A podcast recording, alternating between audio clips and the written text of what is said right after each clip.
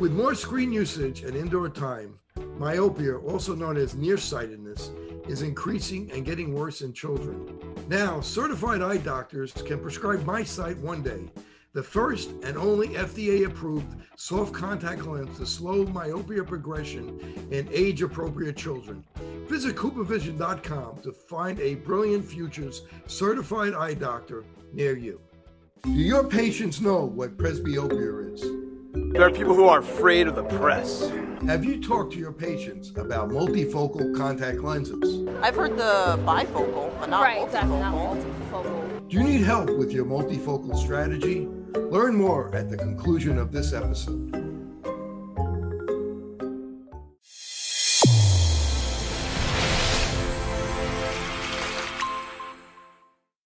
Your eyes and your vision are under attack, damaging blue light from the sun. Your phone, your computer, your tablet, even light bulbs and car headlights is constantly bombarding you. The good news is our eyes actually already have a line of defense to counter the effects of blue light.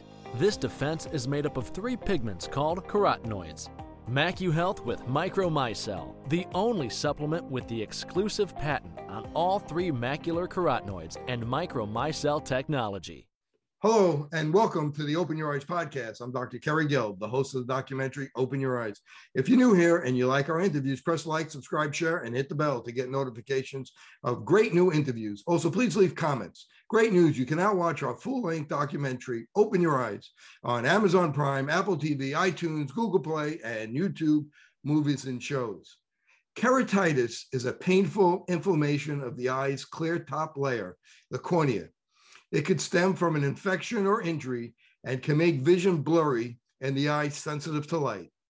Patients with new onset pain or decreased vision should be promptly seen by an eye physician. Today's podcast is one is on one type of keratitis, viral keratitis. In the US, viral keratitis is usually caused by herpes simplex virus or varicella zoster. It is often difficult to diagnose and treat. Today's guest, South Florida ophthalmologist Daniel Montenegro, MD, is a world expert on the diagnosis and treatment of this most difficult disease. Dr. Montenegro specializes in the medical and surgical management of cataract and corneal and external disease. He is a well known lecturer and educator.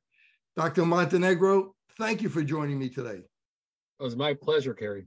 Very happy to be here and having this great conversation with you today. You know, before we get into some of the viral keratitises that affect the eye, let's talk about some of the viral conditions, the conjunctivitis that could affect the eye, because a lot of patients come into that complaining their eye is tearing and their eye is, is a little sore or painful. If we could start off with something that's fairly common, uh, EKC, what is EKC, what causes it, and how, how contagious is it? Well, you know, it's a very common situation where when you're in your clinic and you have a patient that comes in as an emergency acutely with a red, red, red eye or a pink eye that's tearing, and you'll often be photophobic, light sensitive, and have uh, discomfort and a sudden change in vision. Now, what we see more commonly uh, as far as viral keratitis in people that are very young, meaning, you know, uh, adolescents, uh, you know, newborns, adolescents, even some adults are what called what are called adenoviral conjunctivitis. So your adenoviral conjunctivitis is what's the what's described as the classic pink eye. And that can cause that tearing, light sensitivity, and red eye that happens acutely. Now, what kind of virus it is and its characteristics, you're getting at the molecular level of the virus itself. Why is that important?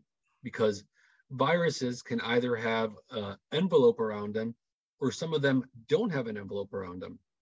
So in the case of adenovirus, it's highly contagious. So what that means is that you can touch a surface or uh, become in contact with somebody else's hand or secretions and touch your own eye, and that can cause an acute adenoviral conjunctivitis. And that, that type of conjunctivitis is typically self-limited. so that's a good thing about an adenoviral conjunctivitis, that this is usually self-limited. But even though it's self-limited, you have some subtypes carry, like the one you mentioned, EKC. What is EKC? EKC is epidemic keratoconjunctivitis, EKC. And EKC causes a more severe type of acute viral conjunctivitis. It is still adenovirus, but it's a subtype or a strain that causes a more severe uh, uh, conjunctivitis. Why is it bad, and why was why must we know that it's or suspect that EKC can be in the picture for a patient? Because it can have long-term scarring in their cornea and long-term scarring in their conjunctiva. So if you develop scarring in your cornea, you're going to have a hazy cornea. You can develop stromal opacities, or you can also develop epithelial defects. You can also have inflammation inside the eye. If you wind up with stromal opacities or scarring, subepithelial infiltrates, those can affect your vision permanently. So you can go from having 20/20 best corrected vision to having 20/60 or worse best corrected vision because of stromal opacities as a result of the uh, inflammation caused by that virus, that adenovirus. Another situation that we've seen that can be very debilitating for a patient is, let's say that patient with EKC has a lot of pseudomembranes in the fornix. The fornix is the space between the conjunctiva on the lid and the eye. That's that fornix, that's that space. If a patient has a lot of pseudomembranes or mucous membranes in that fornix, if you don't remove those membranes and those membranes are, left there with time, you can have what are called symblepharon. Symblepharon, symblepharon are these adhesions between the eye and the lid. And if those adhesions form a scar or a permanent ad adhesion, that's not a good situation either because you're already destroying the fornix and the patient might have trouble moving their eye. So EKC is a severe type of adenoviral conjunctivitis, and it's very important to recognize it. You want to recognize corneal scarring, opacities, pseudomembrane, symblepharon. The treatment is aggressive topical steroids, prednisolone acetate 1% ophthalmic, or even Durezol, which is difluprednate 0.12%, can be used um, every three to four hours just to treat the inflammation that the patient is having. When you're treating these patients with steroids acutely, you're decreasing their immune response, but you're also helping that bad inflammation to have in their eye that can cause permanent vision loss.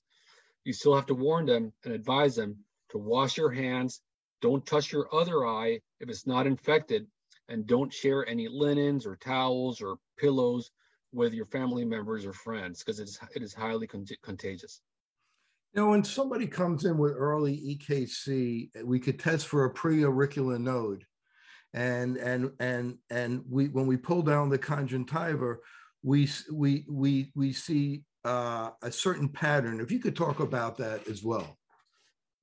So as part of your physical exam, before you even put the slit lamp in the patient, we like to test for inflammation of the preauricular nodes. These are nodes located nodes located in front of the ears. If you notice that those are palpable nodes, preauricular nodes, that's where the virus sometimes has activity. So you want to make sure that you palpate the preauricular nodes. And if they feel a little bit inflamed, that increases your suspicion for adenoviral conjunctivitis. And when you pull down the lids, what you're going to see is a follicular reaction. You're going to have follicles in the conjunctiva with, along with the injection pattern. And that follicular pattern is characteristic of adenoviral conjunctivitis. So, at what time should you start the steroids? Should we start it right away, or should should we wait until we start seeing infiltrates? So, if you if it's a mild adenoviral conjunctivitis without subepithelial infiltrates and without pseudomembranes, pseudomembranes are thin strings of inflammatory tissue that is the body's response to inflammation and an infection. If you don't see subepithelial infiltrates and you don't see pseudomembranes, you can treat more conservatively with artificial tears uh, every four to six hours without preservatives, cold compresses for comfort. That's typically the treatment. Once you start seeing pseudomembranes or infiltrates into cornea, then your role should be to start steroids. Because a lot of times it takes eight days. You know, they'll start off with the tearing and the follicular conjunctivitis, the preauricular nose, and then eight days later is when they get the, the when they get the subepithelial infiltrates. So we don't know who's going to get the infiltrates and who's not. So is Right. there a downside to starting steroids early? There is a downside to starting steroids earlier, meaning that what I would do is have, if the patient has no infiltrates and no pseudomembranes, you want to follow the patient after about two weeks. And if during the follow-up, you notice that they have infiltrates or pseudomembranes, then you might consider adding a steroid then. So you can still decide to start it later on in a follow-up. Starting it earlier is going to weaken their immune system. It's going to it's going to weaken their local immune response if you add a steroid. So the duration of the conjunctivitis might be a little bit longer if you start a steroid too early. So that's one of the downsides is that you're bringing down their immune system and they might be shedding viral particles for a longer time. You And understand? how, yeah, and how about like a betadine wash? That's something that's becoming in favor with some people. They're recommending uh, rinsing the eye with betadine. Yeah, betadine is used quite frequently in ophthalmology. Um, we use betadine to sterilize the surgical field before cataract surgeries or before any kind of ocular procedure. Betadine is very effective in killing bacteria and viruses. So the downside of betadine is that it's very toxic. So whenever you do use betadine on the surface of the eye, which is what you would do in a case of a viral conjunctivitis, you want to use a very diluted form of betadine to rinse the eye. It has to be less than 5% concentration of betadine. You can even bring it down to 1% betadine. And what's been shown is that patients will tolerate 1% betadine in the form of an eye drop, and you can use that maybe four times a day. And that has been shown to reduce the viral load on the eye in the setting of a conjunctivitis. So that's where the betadine comes into play. Now, would that be now when you buy betadine at CVS, it comes at 10%. So you would have to dilute it down and to give it You to can the dilute it down in sterile water. and how, how how would you dilute it? Like how how would something if you want to go from 10% to 1%, how would you dilute it if you're going to use say contact lens solution? So what you would do is you would have a sterile cup. You can use a sterile cup and pour one one milliliter of that bait one milliliter of that 10% betadine. Only one milliliter or half a milliliter, and you measure that in the cup. You can do that by measuring yourself while pouring, or you can do it with a syringe. You can draw it with a syringe, which will be a little bit more accurate.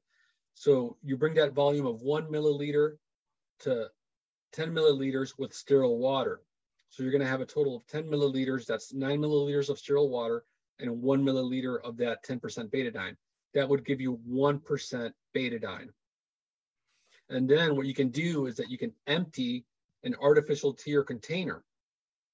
You can have an artificial tear container. You can empty that and then pour, and you can inject with a needle that diluted betadine into that bottle.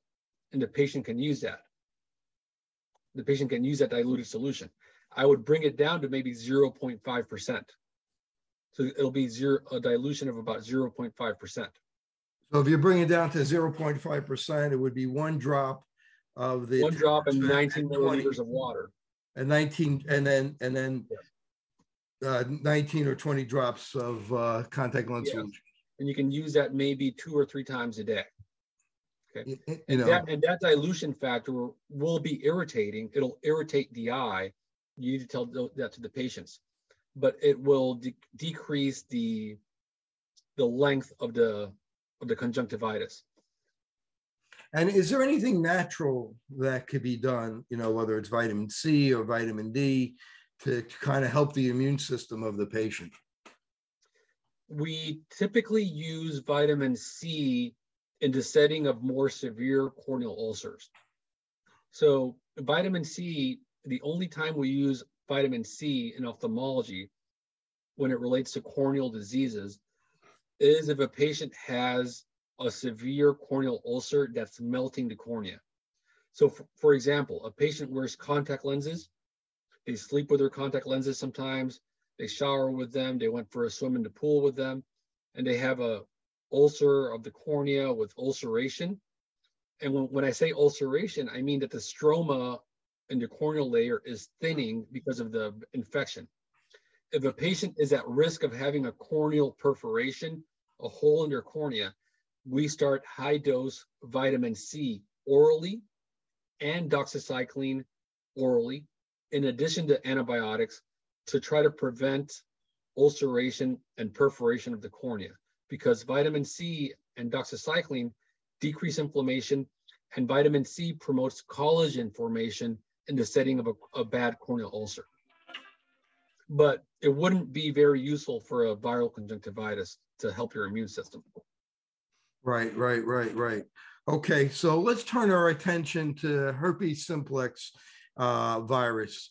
Tell us about her- herpes simplex and the family of the different types of strains that are involved in the herpes virus. You know, certainly in optometry and ophthalmology, we're very interested in zoster and simplex, but there's other, there's about eight different strains of uh, herpes, uh, of the herpes virus. So we have different uh, strains of herpes virus. Um, you have, first of all, the herpes simplex virus can be categorized, can be divided by herpes simplex 1 and herpes simplex 2. Now, these are different herpes simplex viruses. The herpes simplex that typically affects the eye is the herpes simplex 1 category, herpes simplex 1. And there are about four different strains of herpes simplex 1, which cause keratitis and also can cause not only keratitis, inflammation of the cornea, but they can also cause glaucoma, increasing intraocular pressure, early cataract formation, and it can also cause iritis, which is inflammation inside the eye, and inflammation of the cornea in all the different layers. And that's why we call it keratitis. So keratitis is a very broad term that, like we discussed, can be caused by adenoviruses, but also herpes virus. And we're going to talk now and, and talk more about herpes simplex keratitis. So Herb, I believe it was Herb Kaufman, who was the father of of herpes uh, simplex, and he used to lecture a lot. He was a famous cornea specialist who in ophthalmology that used to lecture a lot, and he talked about the four strains and that some of the strains are more likely to come out and cause a, a dendrite or cause a uh, affect the cornea. Is that still something that is thought about? No, I mean it hasn't come up as much in recent discussions. It hasn't come up in, in recent discussions. And I believe the reason for that is that we are treating all cases of herpes simplex keratitis using the guidelines that were set forth by the HEAD study, the herpes eye disease study. So the HEAD study laid a foundation for the treatment of herpes simplex keratitis. And in that study, looking at the four different strains didn't really come into play all that much. But he used to talk about because there's a lot, because most of us, and correct me if I'm wrong, about 90% of us have herpes simplex living in, in the nucleus, in the trigeminal nerve in our body. Uh, but very few of us, it comes out and it actually causes a problem. And at one time, was felt that some of the strains were more likely to come out than others. And I, I'm not sure if it still felt that way or not. That's kind of what I meant. Yeah, I mean, I'm not sure either, to be honest with you. If one of the strains is more prone to coming out, but like you're like you said, you're absolutely right. The herpes simplex virus does reside within the dorsal root ganglion. So the dorsal root ganglion is where the virus itself lies dormant. It's sleeping in the dorsal root ganglion. And the majority of us will have the virus dormant in the dorsal root ganglion it only gets activated in a small percentage. Do your patients know what presbyopia is? There are people who are afraid of the press. Have you talked to your patients about multifocal contact lenses? I've heard the bifocal, but not right, multifocal. exactly, not multifocal. Do you need help with your multifocal strategy? Learn more at the conclusion of this episode. MacuHealth your science born and tested solutions for visual performance, macular degeneration, and dry eye syndrome. New products coming soon. Embrace the science. And how do we get this virus into our body uh, when we're a child? How does it come into us? So the herpes simplex virus is a it's a double-stranded DNA virus. It's a double-stranded DNA virus. So it has an envelope coating, a protein envelope. So that means it doesn't resist harsh conditions. It dies very easily in the environment. The herpes simplex virus that lies in our dorsal root ganglion is acquired, is acquired from surfaces and from secretions. So, but it doesn't, but it doesn't cause a clinical infection in the majority of people. Right. So most people, you know, children will get it, you know, you know yes. by five or six years old, 50, 60% of the kids already have it, maybe from the mother kissing them or them touching something. Is that correct? That's correct. It's acquired from surfaces, from secretions. Correct. Now, before we get into herpes one and two and and and, and uh, the reactivation of the virus, let's talk about primary herpes keratitis that's seen mostly in children. And uh, what do we see clinically uh, when somebody, when a child gets a primary herpes simplex infection? So that's a very great question you're asking because the clinical features of herpes keratitis in children and adults are quite different. Okay. Um, in children, you we often see in the pediatric population um, more severe herpes keratitis whenever it happens. It tends to be more severe. They'll have a lot more. They'll have more lid inflammation, and you can also have keratitis in children. You can have a lid reaction. You can have a follicular conjunctivitis, just like you can have a follicular conjunctivitis with an adenovirus the initial presentation of a herpes viral keratitis might be a follicular reaction, a follicular conjunctivitis. And in adults, what we see is that 95% of the time, herpes keratitis in adults is unilateral, meaning one eye only is affected. In children, it's more common to have bilateral disease. So you can have bilateral herpes keratitis in children, and that's very, that's very uncharacteristic in adults. And what do we see on the lid specifically uh, of kids with uh, a primary herpes infection? With a primary herpes infection, you might see erythema of the lids. You might see a blepharoconjunctivitis. You might have a, discharge and swelling, a mucus discharge. And you'll also see, for the most part, a follicular reactions from the and, virus. And to treat this, are we using liquid acyclovir? So in children, children are, have a very difficult time swallowing pills. So we can give acyclovir in a suspension to treat, to treat. Now, if a children, if a child is immunocompromised or they can't swallow yet, they might need intravenous treatment to treat the the uh, the virus itself. Now, now, is it it should it always be treated, or is it ever self-limiting where it won't be treated? we prefer to treat. We always treat acute um, herpes disease in infants or adults. We always treat. So when they have the vesicular rash around the eyelid, and which is a, a hallmark of it, if you can, you're going to try to treat them with with the with the acyclovir liquid. So you have two options. You can treat systemic treatment has been shown to be as effective as local treatment. So one option is if you have only local disease or rash on the skin, a vesicular rash, one option is to treat that locally with Zirgan gel. So Zirgan, Zirgan is FDA approved and it has excellent activity against herpes viruses on the eye. Zirgan gel can be applied four to five times a day to treat a local reaction if it's very limited on the eyelids or maybe just a follicular reaction. That would be that would be something to consider as well. So do you tip, would you typically treat it with the with with the gel or would you typically treat it with the uh, acyclo, acyclovir uh, liquid?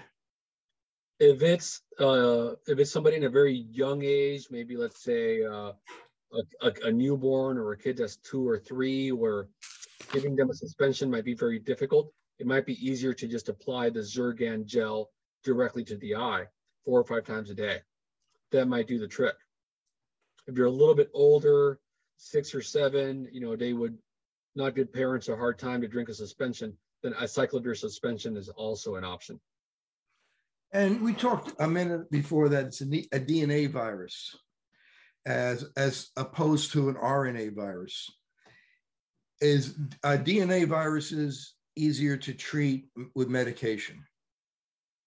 So they have different mechanisms of, of dividing themselves, different mechanisms of reproduction. So RNA viruses might have the capacity to have more mutations. And if a, if a virus mutates more, it becomes more difficult to treat.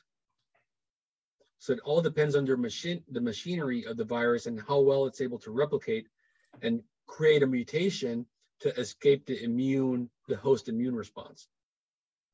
But herpes viruses are DNA viruses. And how about adenovirus? Adenovirus is also a DNA virus. And uh, do they respond to treatments such as acyclovir or Valtrex or any of the typical medications that we use to treat uh, herpes simplex and herpes zoster? You know, um, adenoviruses do not respond to the acyclovir, the antivirals such as acyclovir, famciclovir, ganciclovir, or valciclovir that we use to treat herpes viruses. The adenoviruses don't respond because their um, their machinery, their enzymes are different, so they don't get affected by the by these medications. And so, go ahead. I'm sorry. Yeah, and there's no oral or IV medication itself that we use to treat adenoviruses. For the most part, adenoviruses are treated with eye drops, you know, whereas herpes viruses are different. We treat those systemically with uh, oral medications, which we're going to get we're going we're going to get into that into, in a minute. So the virus is is uh, the herpes virus is living in the trigeminal uh, nucleus and the ganglion in the nucleus, and there are triggers that will make it come out.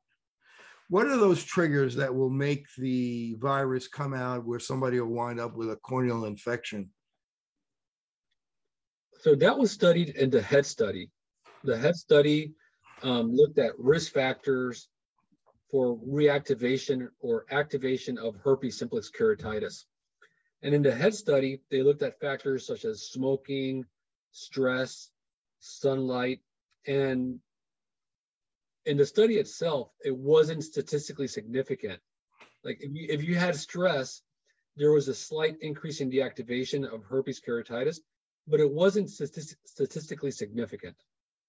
But in real life, what we see is that people that are, usually under more stressful conditions can have a reactivation or activation of herpes keratitis. So people that are usually a little bit more stressed might have a more of a propensity to have a reactivation. Another risk factor is your immune system. So your immune system waxes and wanes. It's, it's a very cyclical pattern in your immune system. And that's why when people have decreased immunity, um, you can have uh, activation of herpes keratitis and inflammation if somebody has a, uh, a immune system that doesn't function that well, immunocompromised state, for example, HIV or AIDS, they also might have a higher chance, higher probability of having different kinds of viruses, including herpes viruses, affect the eye. And also people with atopy, people with eczema under skin, and uh, seasonal allergies or year-round allergies, vernal or atopic uh, keratoconjunctivitis. These patients that have roughened skin, eczema, itchy skin, um, those patients can often have are at higher risk of having bilateral herpes uh, infections or unilateral herpes infections. And how about prostaglandins? It's been said that prostaglandin analogs that we use in glaucoma may yeah. trigger a herpes infection. Yeah, the prostaglandin analogs, um, as we all know from glaucoma, they increase the outflow of aqueous and is a great treatment for glaucoma, often first line. Um, but the prostaglandin analogs can cause local inflammation in the cornea. And since they cause local inflammation in the cornea, it can provoke or induce a dendritic keratitis. So a patient that starts a new glaucoma medication and after a while they have tearing, light sensitivity, redness, and you see a dendrite in your cornea, the right thing to do is to stop the stop the prostaglandin analog and give them a treatment for the dendritic keratitis presumed to be from a herpes infection.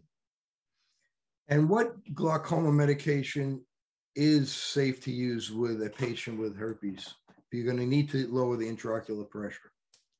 If you have a patient with herpes, a history of herpes or active herpes keratitis, I would say that beta, um, beta blockers are safe, timolol, carbonic, hydro, carbonic anhydrase inhibitors, such as dorzolamide or brinzolamide, are safe to use. Uh, brimonidine is also safe to use in that setting. I would not use a prostaglandin analog, and I would probably stay away from a Rho kinase inhibitor as well, because we know that Rho kinase inhibitors can cause some changes in the cornea um, as well, some other uh, epithelial changes, more commonly verticillata. How about LASIK as a as a, a risk factor or reactivation? Any kind of laser, any kind of laser, uh, uh, selective laser trabeculoplasty for glaucoma, a YAG, uh, posterior capsulotomy or iridotomy, a retinal laser to treat a retinal tear. Um, any of these lasers can uh, also provoke a, a, herpes keratitis. And, and why? very rare. That would be very rare. And what, what would be the mech? What would be the mechanism there? The mechanism, it, the mechanism. It's just, you know, one could be from eye drops that are used after a laser a patient might be started on a prednisolone drop or a steroid after a laser, and you're decreasing the immune system, you're decreasing the immune response and strength temporarily. That might cause a an activation. And there are other factors that are less poorly understood um, as far as how a laser can activate um, a virus. Less well-known mechanisms because all we're doing with the laser is treating pathology and causing perhaps localized inflammation. How that localized inflammation plays a role in activating a virus, that's poorly understood. So let's talk about uh, herpes uh, keratitis is basically a clinical disease, but do you ever use labs to help you with the diagnosis? I have not. I have not used any labs to to confirm my suspicion. Um, typically what you see when you see a dendrite, for example, when you see a dendrite, we presume that that's caused by a herpes virus. So it's, it's still to this day, most people don't use labs. You could use labs such as a swab and do testing for herpes viruses uh, from a swab test, but that will be expensive and it's usually not needed to establish a diagnosis. So let's talk about the, the, the, what it does to the cornea. We have epithelial disease, we have stromal disease, we have endothelial disease, and each one of them seems to have it could be infectious or autoimmune. And the, and the nomenclature and the names get very confusing because I think a lot of different people have named yeah. it. So each one has many different names.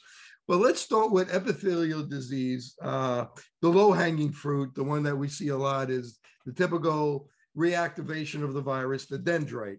So, talk to us, walk us through the dendrite, and what actually could we see before the dendrite? Because I had a just a very interesting case uh, a week or two ago, was a young girl coming back from college, and she was in her, I think she was about 24, and she had very unusual, a very unusual keratitis, a, a very unusual, almost like it was bitten And, you know, because I've been around, I did a VA residency. I'm very familiar with herpes. And I was pretty sure that it was herpes. And we put her on the treatment that you're going to talk about, and she got better right away. So the diagnosis was correct. But Great, talk about talk about herpes, about uh, ke- uh, keratitis uh, from a uh, infectious point of view before we get to the dendrite. So the herpes virus itself, uh, it lives within the dorsal root ganglion. So that's within your central nervous system, and it lies dormant. So uh, what happens is the virus itself can become active. It can go from dormant to active, and the virus itself, the virus, the virus once it makes it its way from the dorsal root ganglion all the way to the cornea, that's where it can cause inflammation or keratitis. So when we look at epithelial disease, which typically will manifest as a dendrite, it can be a small dendrite or it can be a large dendrite. That's epithelial disease. We know that epithelial disease, which is the outermost layer of the cornea, epithelial disease is usually caused by a live virus. So the dendrite you're seeing on the cornea is live virus replicating. So the live viral replication of that herpes virus, that HSV virus, this was causing a dendrite, and that's what you're seeing clinically. And it'll typically stain with rose bengal or with fluorescein. That's the easiest way to see it, using one of these one either one of these stains. Now it's very important to note rose bengal used for staining the cornea has has antiviral activity in and of itself. So the rose bengal stain can actually kill some of that virus. So you're not only diagnosing, but you're also treating part of the disease entity you're, you're dealing with. So epithelial HSV keratitis, you're looking at live active viral replication. And that's what's causing the damage. So to treat that, how are we going to treat that? So you have two options. You have two options. And we like to go with evidence-based treatments. So there's anecdotal treatments and there's evidence-based treatment.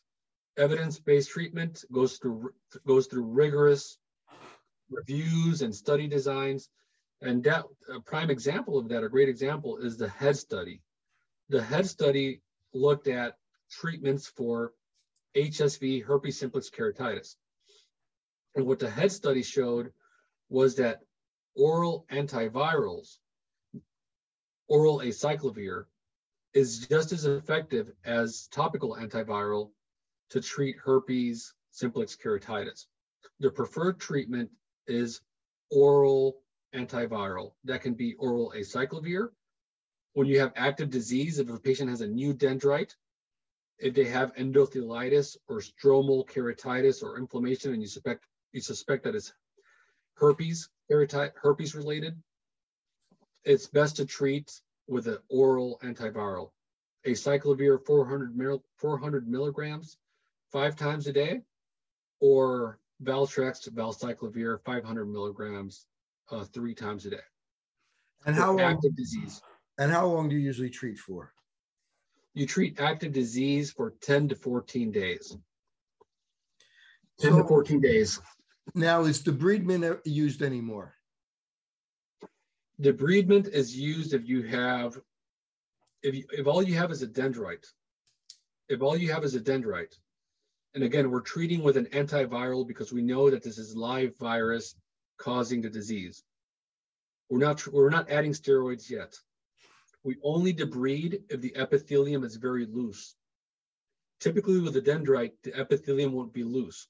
You're going to see the staining from the dendrite. It's a very small linear epithelial defect but you don't need to debride the epithelium if it's not loosed. We only debride if it's dead epithelium, if it's sloppy, if it's very sloughed off epithelium.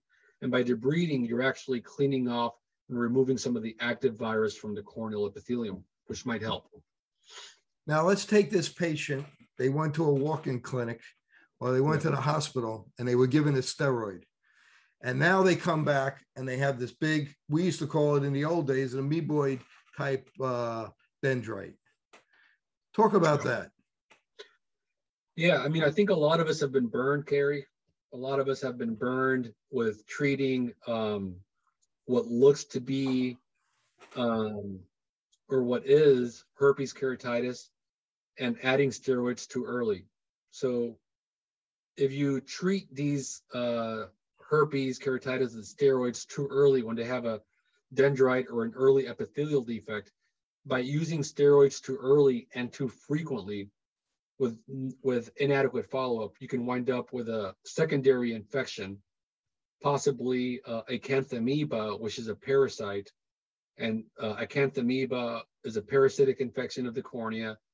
Risk factors are contact lens wear and uh, prolonged use of topical steroids, and they can cause a devastating vision loss or even loss of the eye. So, so it that that patient comes to you. I, I like to talk to you about acanthamoeba, but I want to talk to you at the end about that. Uh, but they come they come in and now they have this big dendrite. You know, uh, so yeah, now are you treating him this? Are you treating him the same way, or, or are you even? Are you going to give him a higher dose like a Zoster dose? So if a patient comes in with a larger dendrite and they've been on a steroid for a longer amount of time, um, and if you have a larger epithelial defect, uh, it would be more prudent to um, get a little swab of that area where there's uh, absence of epithel- epithelium or an ulcer. And you can send that to a culture if you have the culture capacity in your clinic, or refer out to somewhere, an academic center where, where they have a culture, uh, they have culture uh, ability to culture, you know, culture swabs in a lab, and you can find out if there's any secondary infection coming from that dendrite that's now larger. You want to stop the steroids. You need to stop the steroids, possibly culture, and also treat now with an antiviral, your oral antiviral, and also cover with a broad spectrum antibiotic. A third or fourth generation fluoroquinolone might be useful here gatifloxacin, ofloxacin, or moxifloxacin to treat a possible secondary infection. Will you ever treat orally and topically? Or Yes. is it always just one uh, with antivirals I'm talking about? With, antivi- with antivirals, you're better off treating with just one or the other. One or the other. Trifluridine was one of the first eye drops. It was used, you know, in previous generations in the 80s and 90s. Trifluridine topical was used to treat herpes virus keratitis, but trifluridine is extremely toxic to the cornea and the eye. It's extremely toxic, and it's dosed at seven times per day, which is very frequently. So the advantage of using oral acyclovir or oral valcyclovir is that you're not going to have to worry about that uh, corneal epithelial toxicity that you have with trifluridine. The other option is to treat locally with uh, with Zirgan. And if a patient has a known history of renal, kidney disease, or liver disease, and they can't take any systemic medication that might affect their kidneys or liver, liver, then you can treat those patients locally with Zirgan, uh, Zirgan, which is ganciclovir gel. Excellent.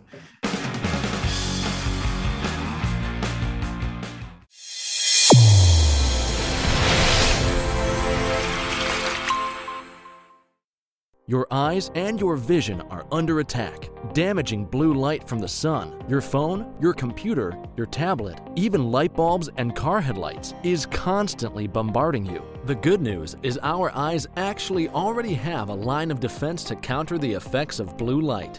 This defense is made up of three pigments called carotenoids.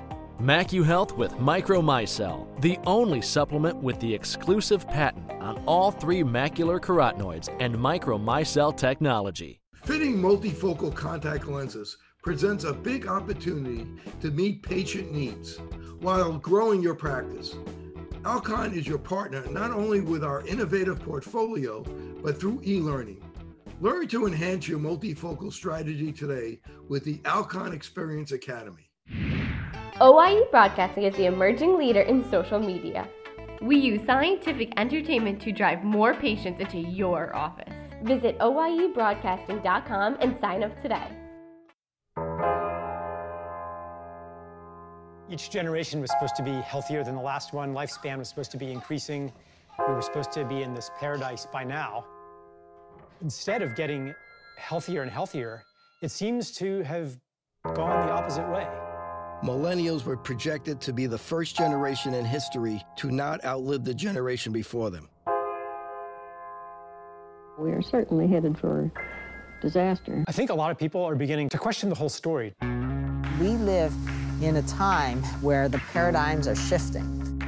And the optometrist, in my opinion, is one of the best kept secrets. The public doesn't realize about going to the eye doctor. So many different diseases actually manifest in the eye. The back of the eye is the only place in the body that you could actually see the blood vessels. Completely non invasively, you could screen thousands of people, not just for their eye health, but for their whole body health. Because this disease is here, it's also going to be here. And I can look into the back of my eyeball, and there are expert doctors on the ground who are looking at my eyeball while I'm doing it.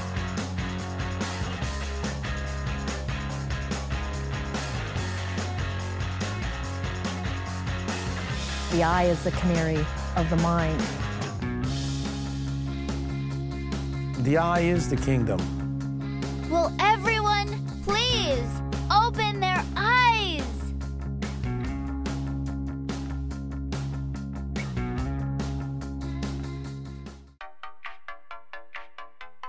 Since I bought Safe for You, my dad makes me clean his boat. Es natural y es un buen producto. Every time I go back to school, my mom always makes sure that I have my Safe for You products. I bring extra, and my roommates certainly don't mind. It's a good thing I had Safe for You to clean up after this little guy. When my hands get dry, I like to wash them with Safe for You.